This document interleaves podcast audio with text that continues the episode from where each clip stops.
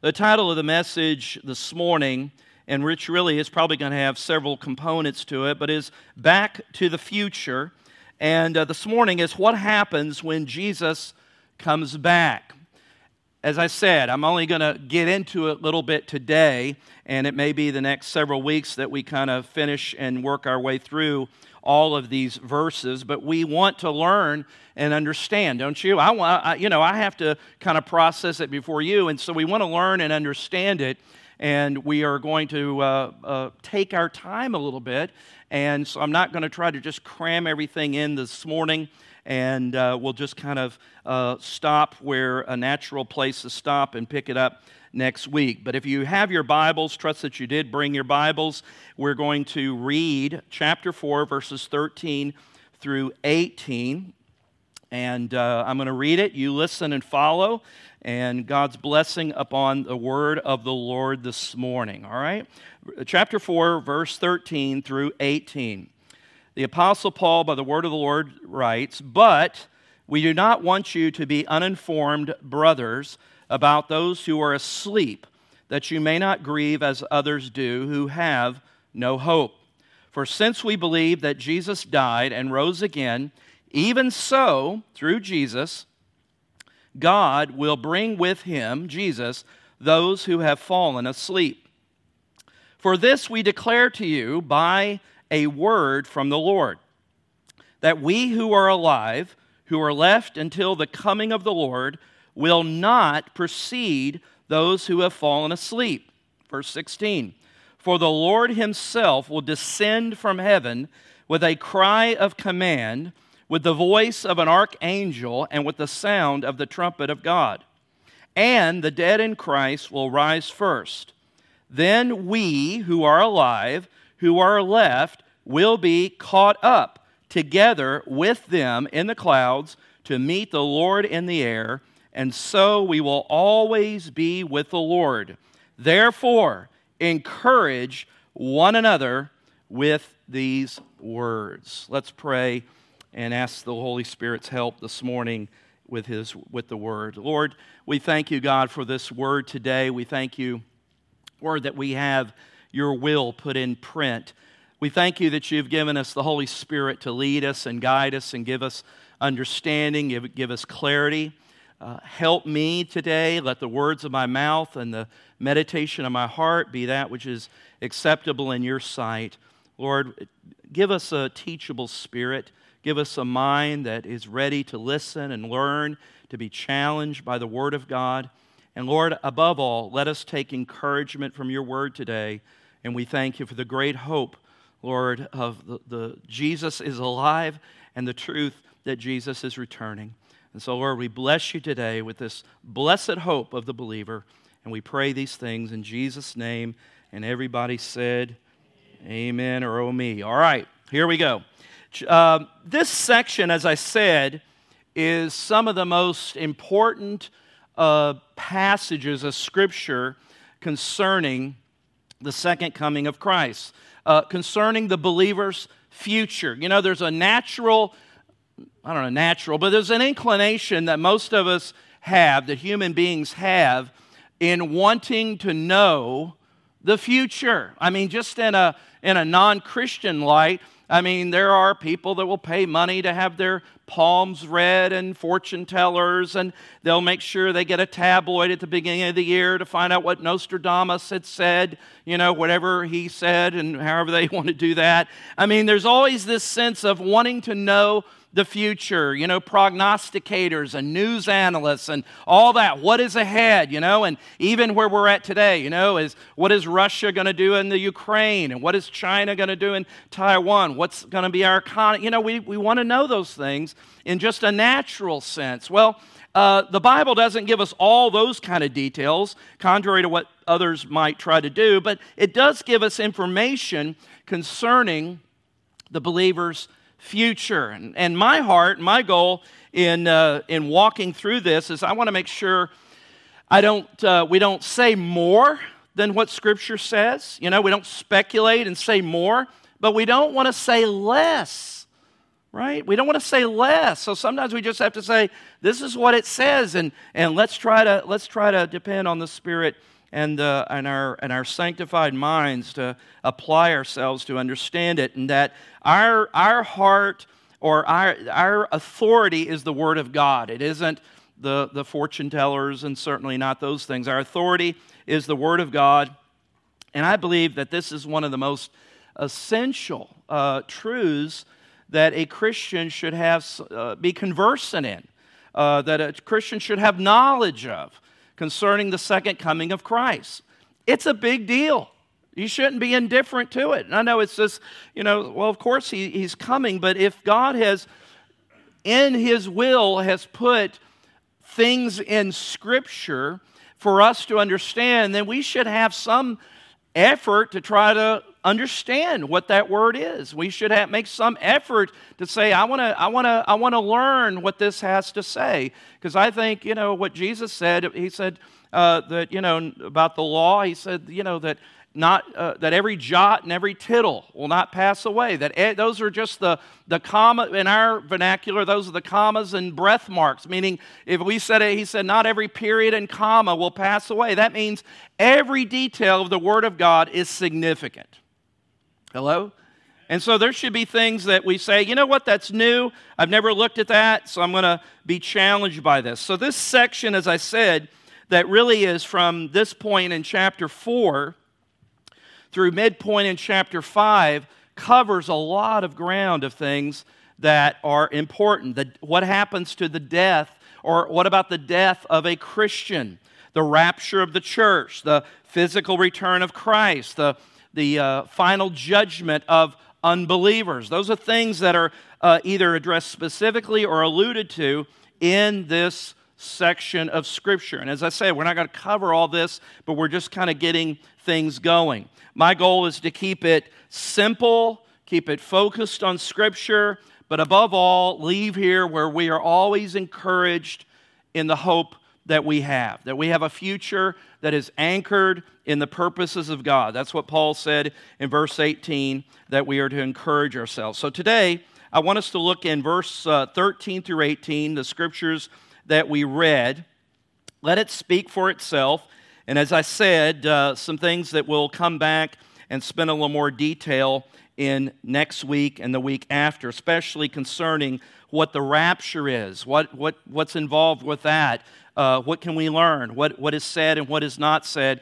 We'll, we'll allude to that a little bit, but we'll spend more time in the next coming weeks in bringing some of that in. But notice just a few things as we open up before we kind of break it down uh, that Paul says in verse 13 of 1 Thessalonians chapter 4.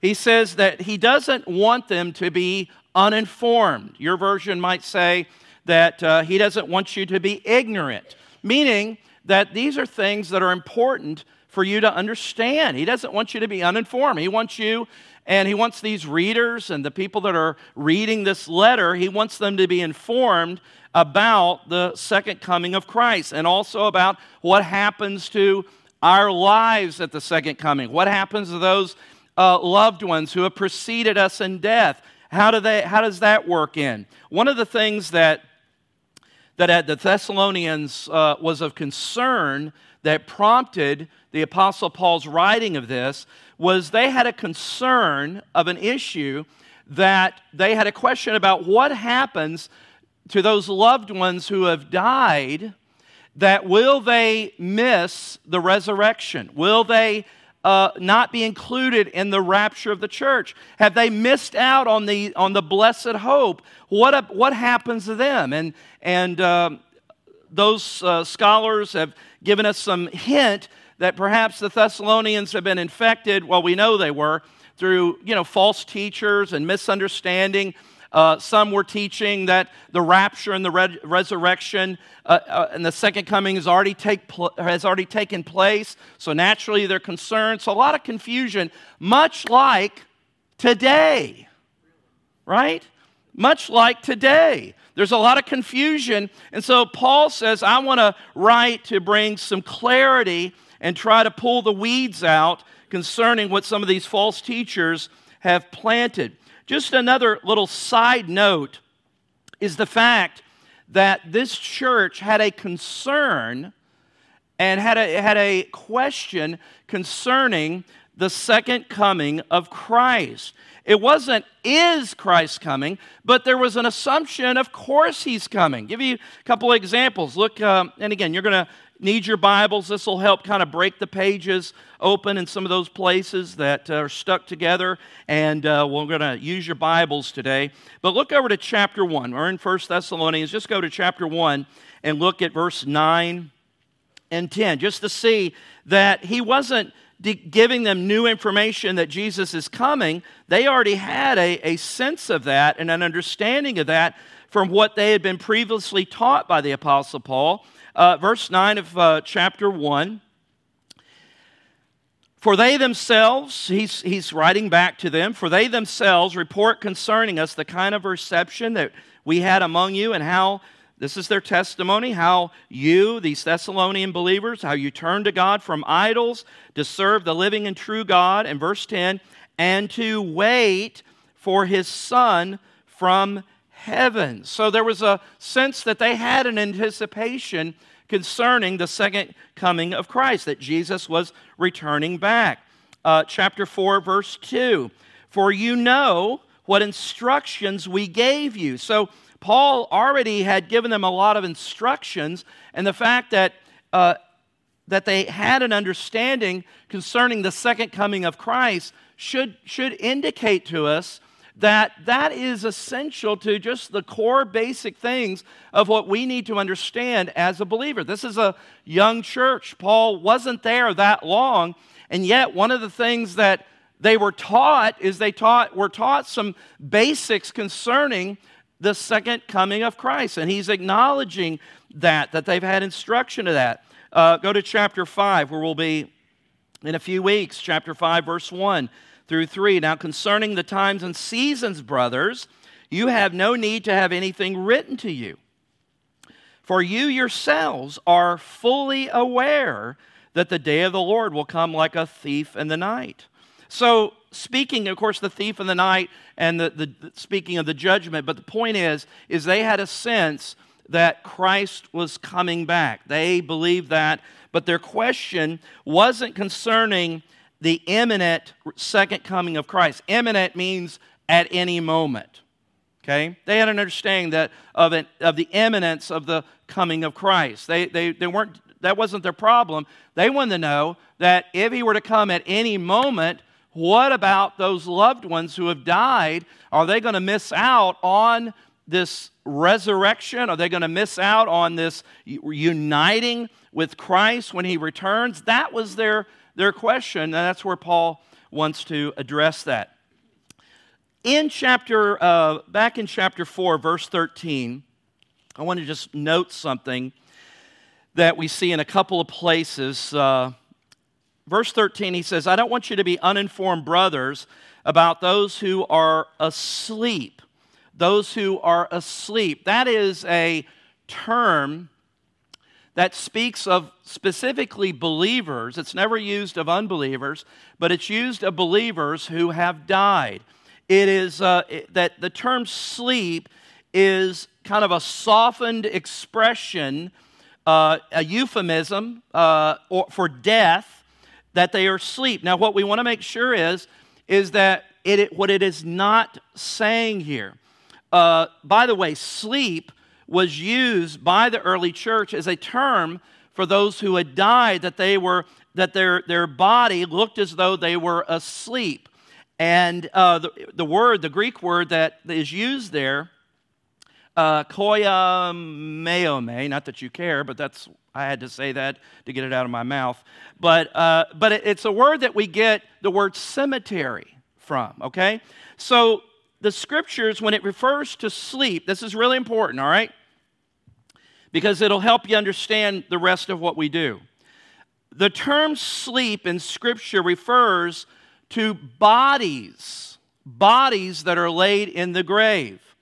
Our soul or spirit that is, when a person dies, the, our soul, our spirit, soul and spirit, some just say our spirit, that that immediately goes into the presence of the Lord, but our physical bodies, our flesh, that remains, if you will, in the grave. We are immediately in to the presence of Christ. We enjoy, have a conscious enjoyment of heaven as believers, okay?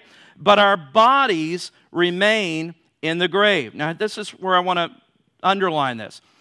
The Bible teaches that the body is asleep, if you will.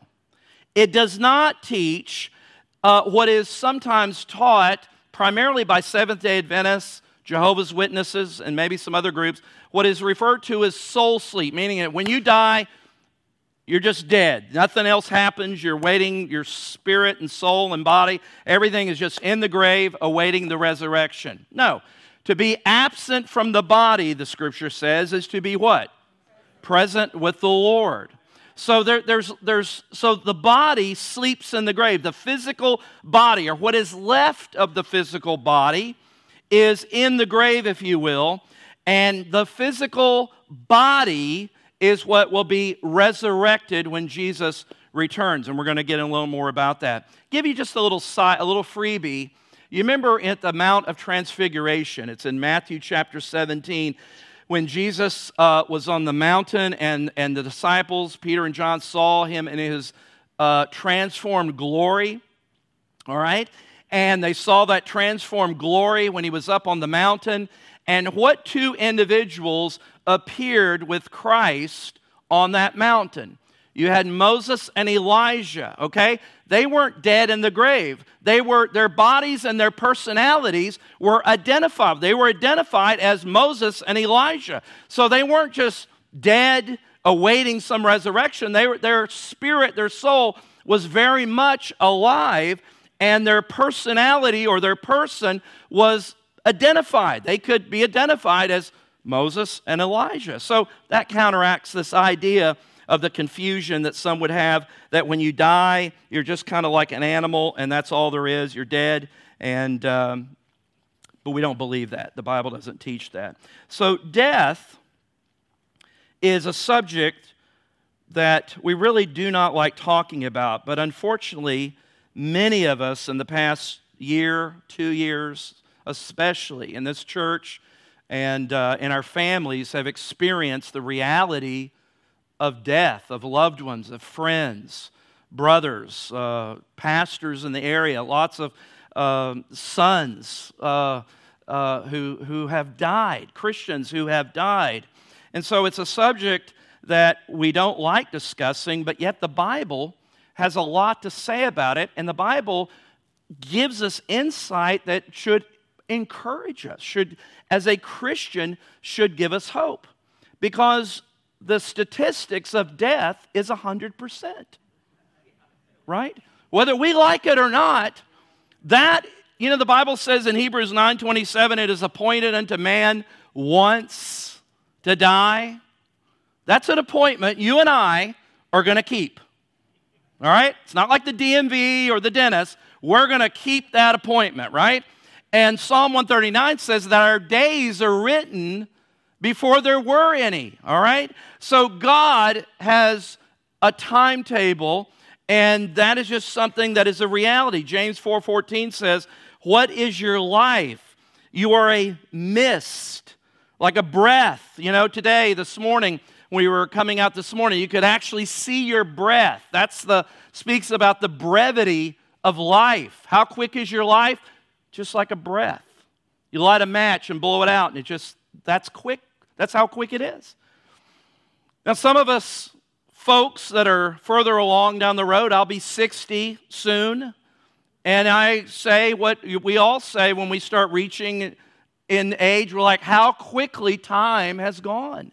It just seems like yesterday, you know, that uh, my son Timothy, who was 31 last week, that we brought him home from the hospital. I mean, time just goes quickly, it goes fast. But we should not be discouraged. And Paul and the Word of God wants us to get confident and anchor our hope in truth. He wants us to be fixed on the good news of Christ. And so, as we get into some of this first part of this passage, we're not going to uh, get into any sensationalism. I don't have any dates. I don't have the identity of the Antichrist or any of those things. So I know you'll be a little disappointed because you know what we want to do? We want to focus on Christ, okay? It isn't sometimes all the, some of the sensational, and I'm not saying some of that's not important to look at, talk about, and discuss, but we want to keep our eyes on Jesus. Jesus is the one coming back, all right? Christ is the one who is returning. And so uh, there is places where it talks about the rise and fall of nations. Yes, the Antichrist, the tribulation, those things in Scripture. But that is not necessarily what Paul is addressing here. Paul wants us to know exactly what will happen when Christ appears. Today, whether it's today, tomorrow, or a thousand years from now, the Word of God. Signs are important, but the actual physical return of Jesus is paramount in our thinking and should be the focus of any attention concerning end times. Now, notice also, just by way of introduction, still, verse 15 of what Paul says. Paul says in verse 15, he says, For this we declare to you by a word from the Lord. This wasn't just Paul's speculation. This wasn't just something, you know, he made up on the fly. Paul is saying, What I'm going to teach you, what I'm going to give you, this has been given to me by revelation, if you will, not the book of Revelation, but revelation being revealed by God's uniquely and special to the Apostle Paul. Think about all of the things that God revealed truths to the Apostle Paul that we would have no understanding in the rest of Scripture. Justification, the, the propitiation of Christ, the blood atonement, all those things. Yeah, we have them pictured, but, but think about the revelation that Paul has been used concerning the church and, and the, the gifts of the Spirit and all those things that God has used this apostle to lead and teach his church in, and the second coming and the, the rapture of the church, and all of these things are things that God has uniquely given to the apostle Paul by a word of the Lord. Don't let that slip by you. This is not Paul's opinion. He says, Look, I give it to you by revelation of God. God has given me what I'm going to tell you. And so, therefore, we can have some confidence and a surety of what he shares. So this morning I want to look at four aspects, but we're only going to look, we're really only going to cover two for time's sake. And uh, first is that we're actually going to look at a return. We're going to look at, secondly, a resurrection. Thirdly, the rapture. And fourthly, a reunion. But this morning, we're only going to talk about the first two. So let's look at the first one here uh, concerning what happens when Christ returns. Number one, a return takes place. Notice with me in verse 16, the first part of verse 16, the focus is on the Savior. The focus is on the Savior.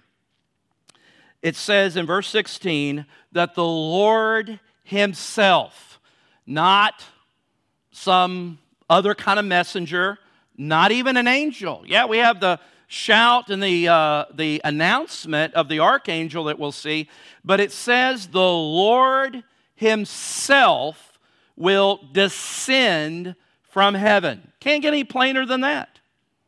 Now, it, now again, all Christians, if they're true believers, I believe, and believe the Word of God and are in the true faith, they all, without exception, believe in the second coming of Christ. Can't deny that. Where we differ is in the when and sometimes in the how. And uh, but verse 16 it says the Savior for the Lord Himself. You remember what was written in Acts chapter 1 verse 11? You remember when Jesus after the resurrection he ascended back up into heaven and the uh, two angels appeared to the apostles and said, Why are you gazing up into heaven? Acts 1.11. And, he, and the angels said, uh, to paraphrase, well, I don't want to paraphrase, I'll read it. I don't think it's on the screen. Acts 1.11. And you should know this verse. You should mark it in your margin near here, all right? This same Jesus. Not somebody born in another country, another time, not some other. No, this same Jesus. What does that mean? This same actual, physical, historical Jesus of Nazareth that was born, that lived, that was crucified, that was resurrected, that same person, not coming back in the form of somebody else. This same Jesus who has been taken from you, how? Bodily, taken from you to heaven. We know that's where he's gone, even though Christ is omniscient, all knowing, and uh, uh, omnipresent, all everywhere. He's not limited to certain space as God, but taken, the same Jesus who has been taken from you to heaven will come back. Acts 1:11. In the same way. Shouldn't miss that. Should know where that is in your Bibles. Just as you've seen him go into heaven, this same Jesus. So the Savior will return. Now, one thing that Jesus did teach his disciples, turn over in your Bible to Matthew 24. Matthew 24. These will not be on the screen. Matthew 24. Jesus warned his followers that in the last days, and we've been in the last days from Pentecost now, I do know this about the last days. We're closer than we were a hundred years ago. now I don't know what I don't know how much further, but I just know, hey, I'm, I'm closer today than I was yesterday. All right, whatever. But the last days is is that that period of time. Remember, time is a concept of earth of creation. God is not bound by time, and we have to watch that when we start uh, looking at things that refer to time in Scripture. But Matthew chapter 24, this is an important section because he's addressing his uh, second coming. And he addresses some issues to his disciples. Look in chapter 24. Let's just begin at verse 1. Jesus left the temple, was going away. When his disciples came to point out to him the buildings of the temple, but he answered them, You see all these, do you not? Truly I say to you, there will not be left here one stone upon another that will not be thrown down. That prophecy was fulfilled in the year 70 AD when the Romans came in and leveled and destroyed the temple and destroyed and basically uh, plundered, uh, leveled Jerusalem. That's what he's referring to, and that prophecy did come to pass. Verse 3 As he sat on the Mount of Olives, the disciples came to him privately, saying, Tell us, when will these things be? And what will be the sign of your coming and of the end of the age? And Jesus answered them. Notice what his first response was See that no one leads you astray.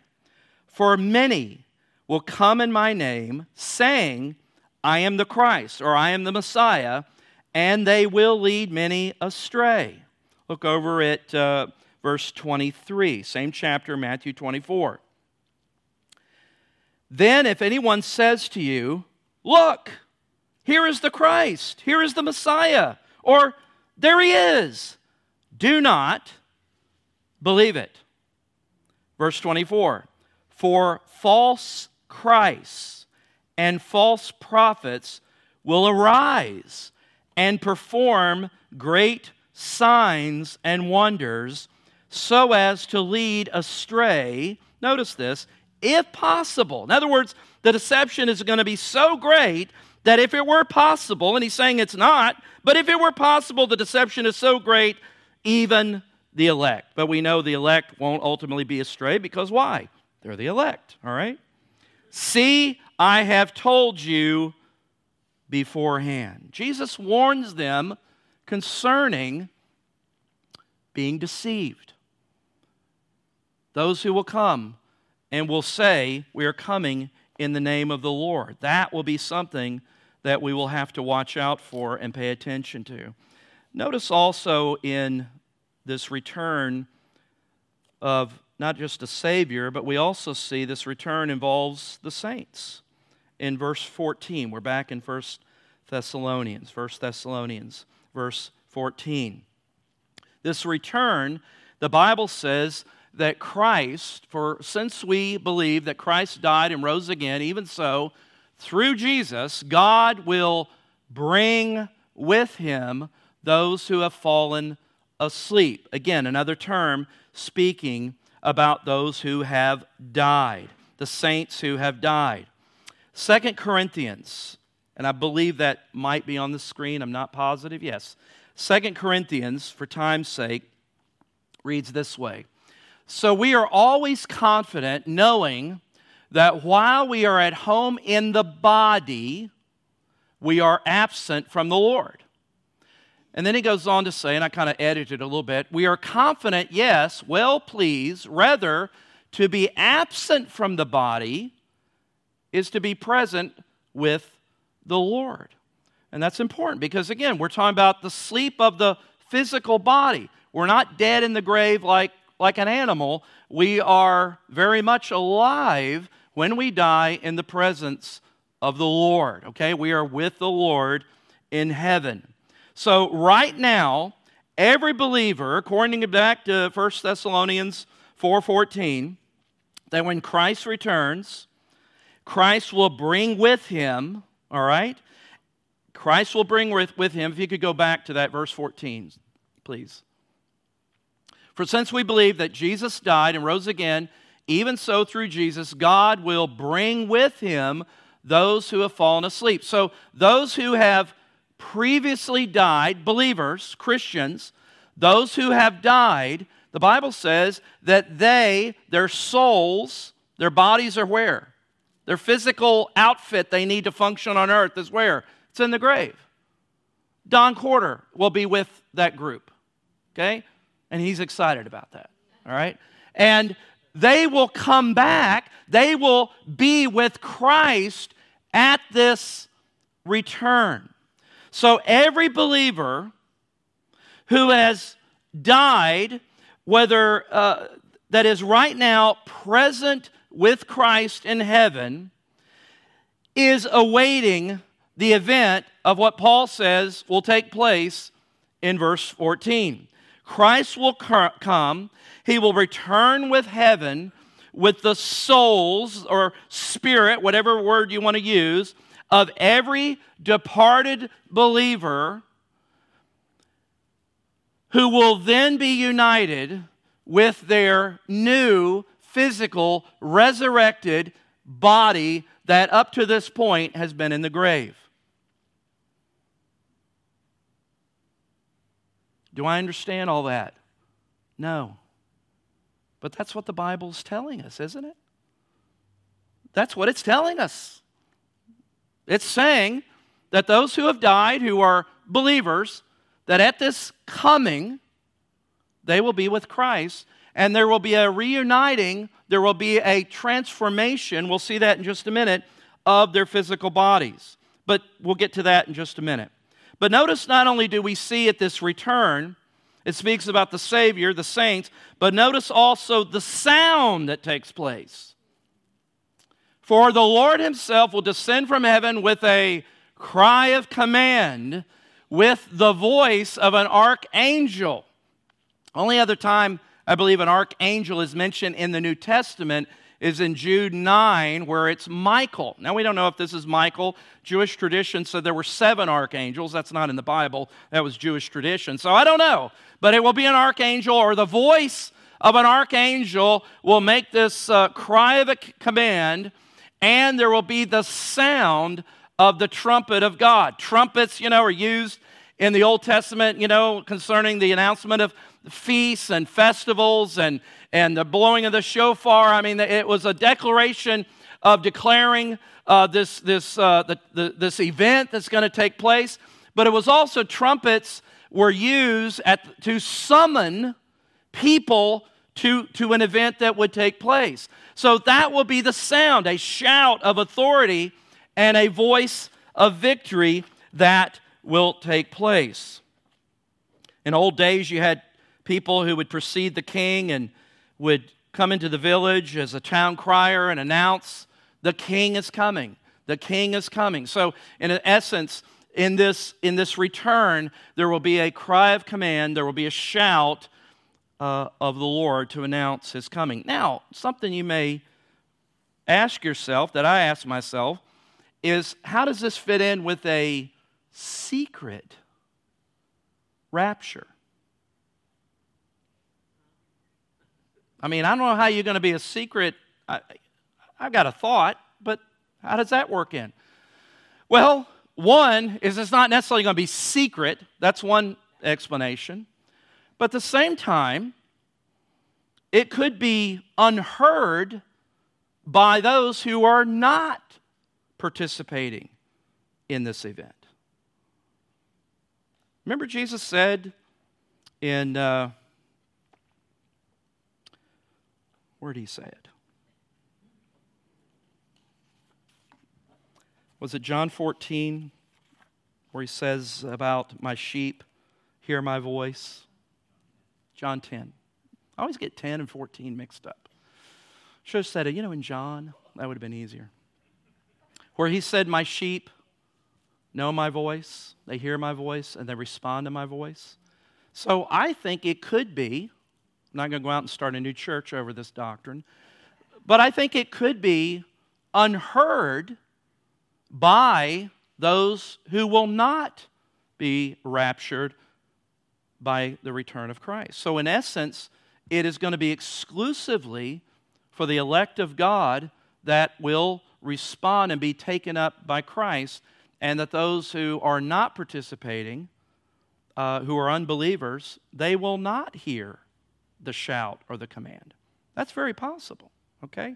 I don't know. You have a better thought, you, uh, you let me know. But if it's not, there ain't going to be anything quiet or secret about it, all right? So that's the first part uh, of the return, okay? What happens when the Lord Jesus comes back? There is obviously a return. We see a return of the Savior, Jesus, the saints, and a great sound. But the second is where we're going to finish this morning, and that is not just the return, but a resurrection, okay?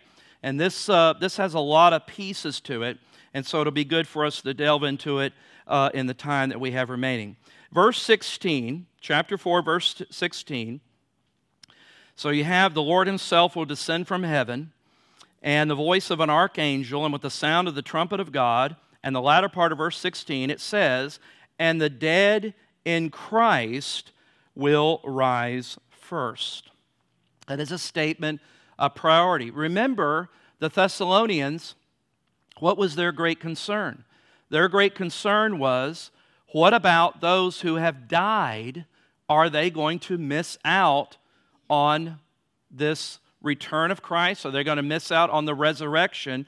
And he says, no, absolutely not. He said, in fact, it's going to be those dead saints that have first priority, in which the dead in Christ, that's talking about their bodies, the physical bodies, or what is remaining of those bodies, will be reunited with them, their soul, their spirit, whatever word you're comfortable with. Now, there's two important words. Don't miss it. It says that the dead, and you should circle this in your Bible, in Christ. Those two words are key. Because if they're not in Christ, this ain't going to happen to them. It says the dead in Christ. This is not addressing what happens, my understanding, of the unsaved, non believers, rejectors. This is not speaking of what takes place to their resurrection. You know, there will be a resurrection of the unsaved, not unto life, but unto judgment. That's spoken of in Revelation chapter 20. That is not what is going on here. Okay? That is, uh, that is another event. You say, well, where are the unsaved now? The unsaved are in hell. The unsaved are in what the Bible, in the, if you know what the Septuagint is, the Old Testament word Sheol, the Septuagint, which is the, the Greek, uh, the way they translate the Old Testament, uh, is the word Hades. That is the realm of the dead. That is where uh, those who are unbelievers or the rebellious, they, that is where they go. They will not remain there because in Revelation 20, and this is a thought ahead of time, but in Revelation chapter 20, it speaks of how Satan will be cast into the pit, uh, the, the, the, the, pit, and un, the unbelievers will follow in that condemnation and that judgment of the lake of fire that speaks of a final judgment. That is not what is taking place here, all right? So don't confuse that resurrection with this resurrection here, okay? What is the text saying? It's saying that all believers, what's the key? In Christ, all believers in Christ will be resurrected, will be raised. That means that Christians who died 2,000 years ago, Peter, Paul, started to say Mary, but Peter, Paul, Mary, uh, you know, John, you know, um, not Ringo, uh, but anyway, um, uh, they will be resurrected. And, and if believers died 500 years ago, 10 years ago, 100 years ago, 50, an hour, they will be part of this resurrection that will because we know that when they die they're not just floating around in the atmosphere. They're not just playing little harps and floating around with that, that nonsense. They are with the Lord, they are in the presence of the Lord.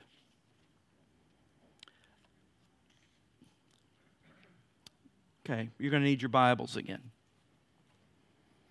Look over to Romans chapter 6. Romans chapter 6. This is where we're going to we're coming in for a landing, but I want to finish this because this is really important here this resurrection. Romans chapter 6. Let's see what other. You realize the Bible is the best commentary on the Bible, right? So that's why you should use cross references and those type of things. And because uh, the Bible has a lot to speak about passages that don't have clarity in one passage, we'll get another clarity in another. Uh, Romans chapter 6, let's look at verse 4 and 5. We were buried, Paul says, we were buried, therefore, with him by baptism. This talks about us being united in Christ. We were buried, therefore, with him by baptism into death, in order that, here it is, don't, don't miss this, just as, just as Christ was raised from the dead by the glory of the Father, what does it say? We too might walk in newness of life.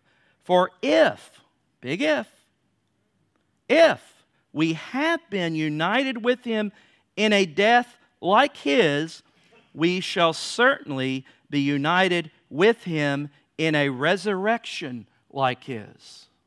You see, that's why, and, and go ahead and go to 1 Corinthians 15. That's why the resurrection of Christ, Jesus is spoken of as the first fruits. That as he was physically resurrected, we're not going to be little, we're not going to be Jesus, don't misunderstand. We're not down, you know. But just as Jesus demonstrated a physical bodily resurrection, that is why he's called the, the first fruits of our future hope of resurrection. Okay? Look at 1 Corinthians um, 15 and uh, look around. Um, well, actually, let's look at verse 23. But each in his own order, and I'm, I'm, I would encourage you to read chapter 15 because it's all about the resurrection, not just of Christ, but our own. So I'm just going to spot hit some places for time. Verse 20, let's back it up. But in fact, Christ has been raised from the dead, the first fruits of those who have fallen asleep. See, he's talking about those who have died. He's the first fruits, he's the first one. For as by a man came death, Adam, by a man also came also the resurrection of the dead. For as in Adam all die, so as also in Christ shall all be made alive, but each in his own order. Christ the firstfruits, the first one resurrected. Then at his coming, then at his coming, those who belong to Christ. So it's Christ, and at his coming, those who belong to Christ. Verse 24. Then comes the end when he delivers the kingdom to God the Father after destroying every rule and every authority and power. Now look over to verse 50. Verse 50. I tell you this, brothers, flesh and blood cannot inherit the kingdom of God. There's got to be something transformative. Flesh and blood cannot inherit the kingdom of God, nor does the perishable, that's what these bodies we're in now, they're perishable. Perishable cannot inherit the imperishable.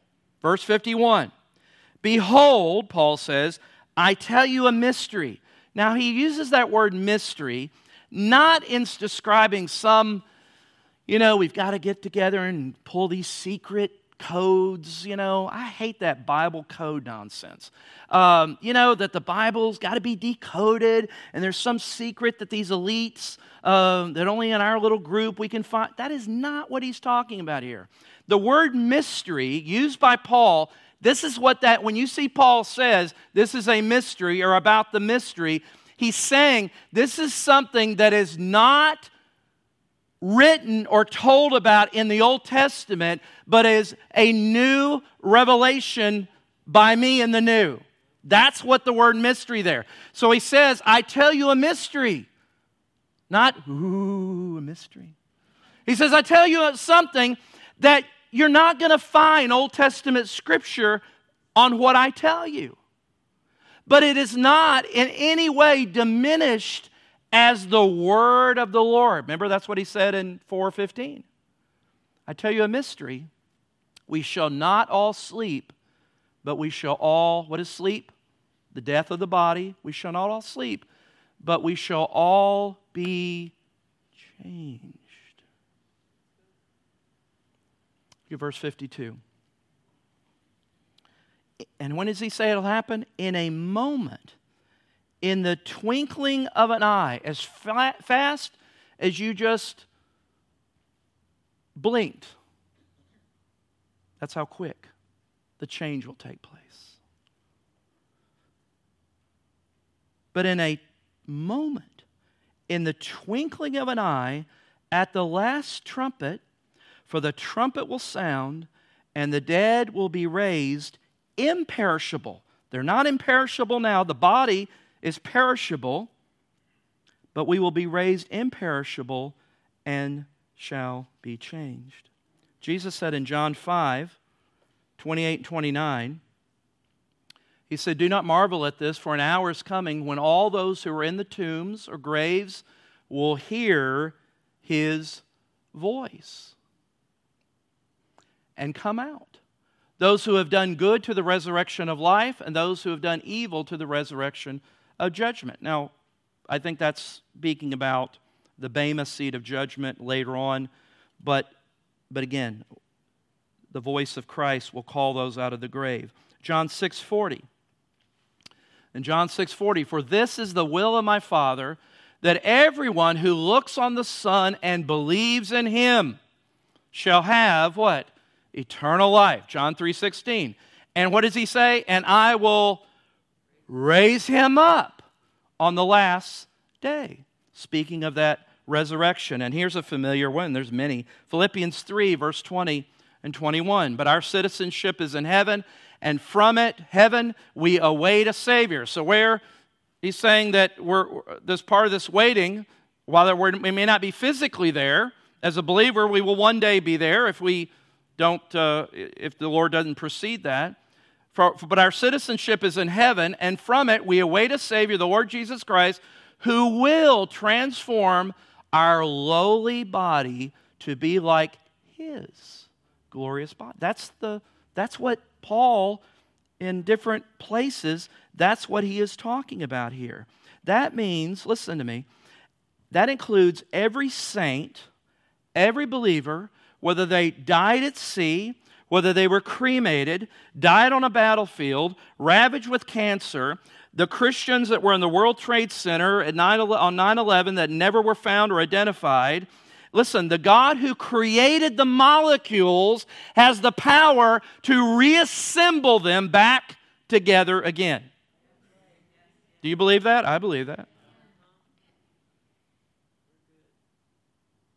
All believers, all believers will be raised to new life. Going back to what Paul said in 1 Corinthians or 1 Thessalonians 4, all believers will be raised with brand new, indestructible new bodies, clothed with immortality, healed, restored put in our right minds, restored to the place where we will be and enjoy the presence of the Lord forever and ever and ever. That is the hope of the Christian. Yeah, there's things and details that aren't as clear as others, but that is what the Bible has taught, and that is what Christians have believed from the beginning. Let me close with this quote and we'll be done. Promise. We're going to pick up, we talk about the return, the resurrection. Next week we'll talk about the rapture and solve every question about that. Actually, it may take a few weeks on the rapture. There's, there's a lot to get into there. But listen to this. Just please don't just hang on. Let me just read this. This John Walvoord, president of Dallas Seminary, great Bible teacher, read this in uh, one of his commentaries, and I thought it was really, really spot on. And really, he's addressing why there's an indifference concerning the doctrine of the second coming of Christ in today's churches. You know, if you grew up in a evangelical Bible church, you regularly heard messages, sometimes conferences, right, on, on the coming of Christ. That isn't as common today. It's, it's changing. But listen to what he says, and I'll close with this. One reason so many people these days do not consider seriously the coming of Christ for them is that they have not been at the cross enough. Pulpits that do not proclaim the death of Christ and his resurrection can hardly be expected to preach the coming of the Lord. All these events are tied together. If we accept what the scriptures teach about the first coming of Christ and put our trust in him, then there will be planted in our hearts an earnest desire to see the Savior, and the truth of his coming for us will be exceedingly precious. Do we, he asks, do we really anticipate the Lord's appearing? Does it mean anything that Christ might come back today? Many Christians may believe in his return as part of a, their doctrinal beliefs, but they may not have this as their daily expectation. This may be part of their creed but not part of their continual anticipation. The difficulty is that their hearts and minds are not really fixed on Christ. They hold to the truth of the Lord's coming, but the truth does not hold them. We will love the appearing of the Lord in direct proportion to our love for the Lord Jesus Himself. If we love Him, if we long to see Him who first loved us, the truth of the Lord's coming and the fact that He could come today will be a precious truth.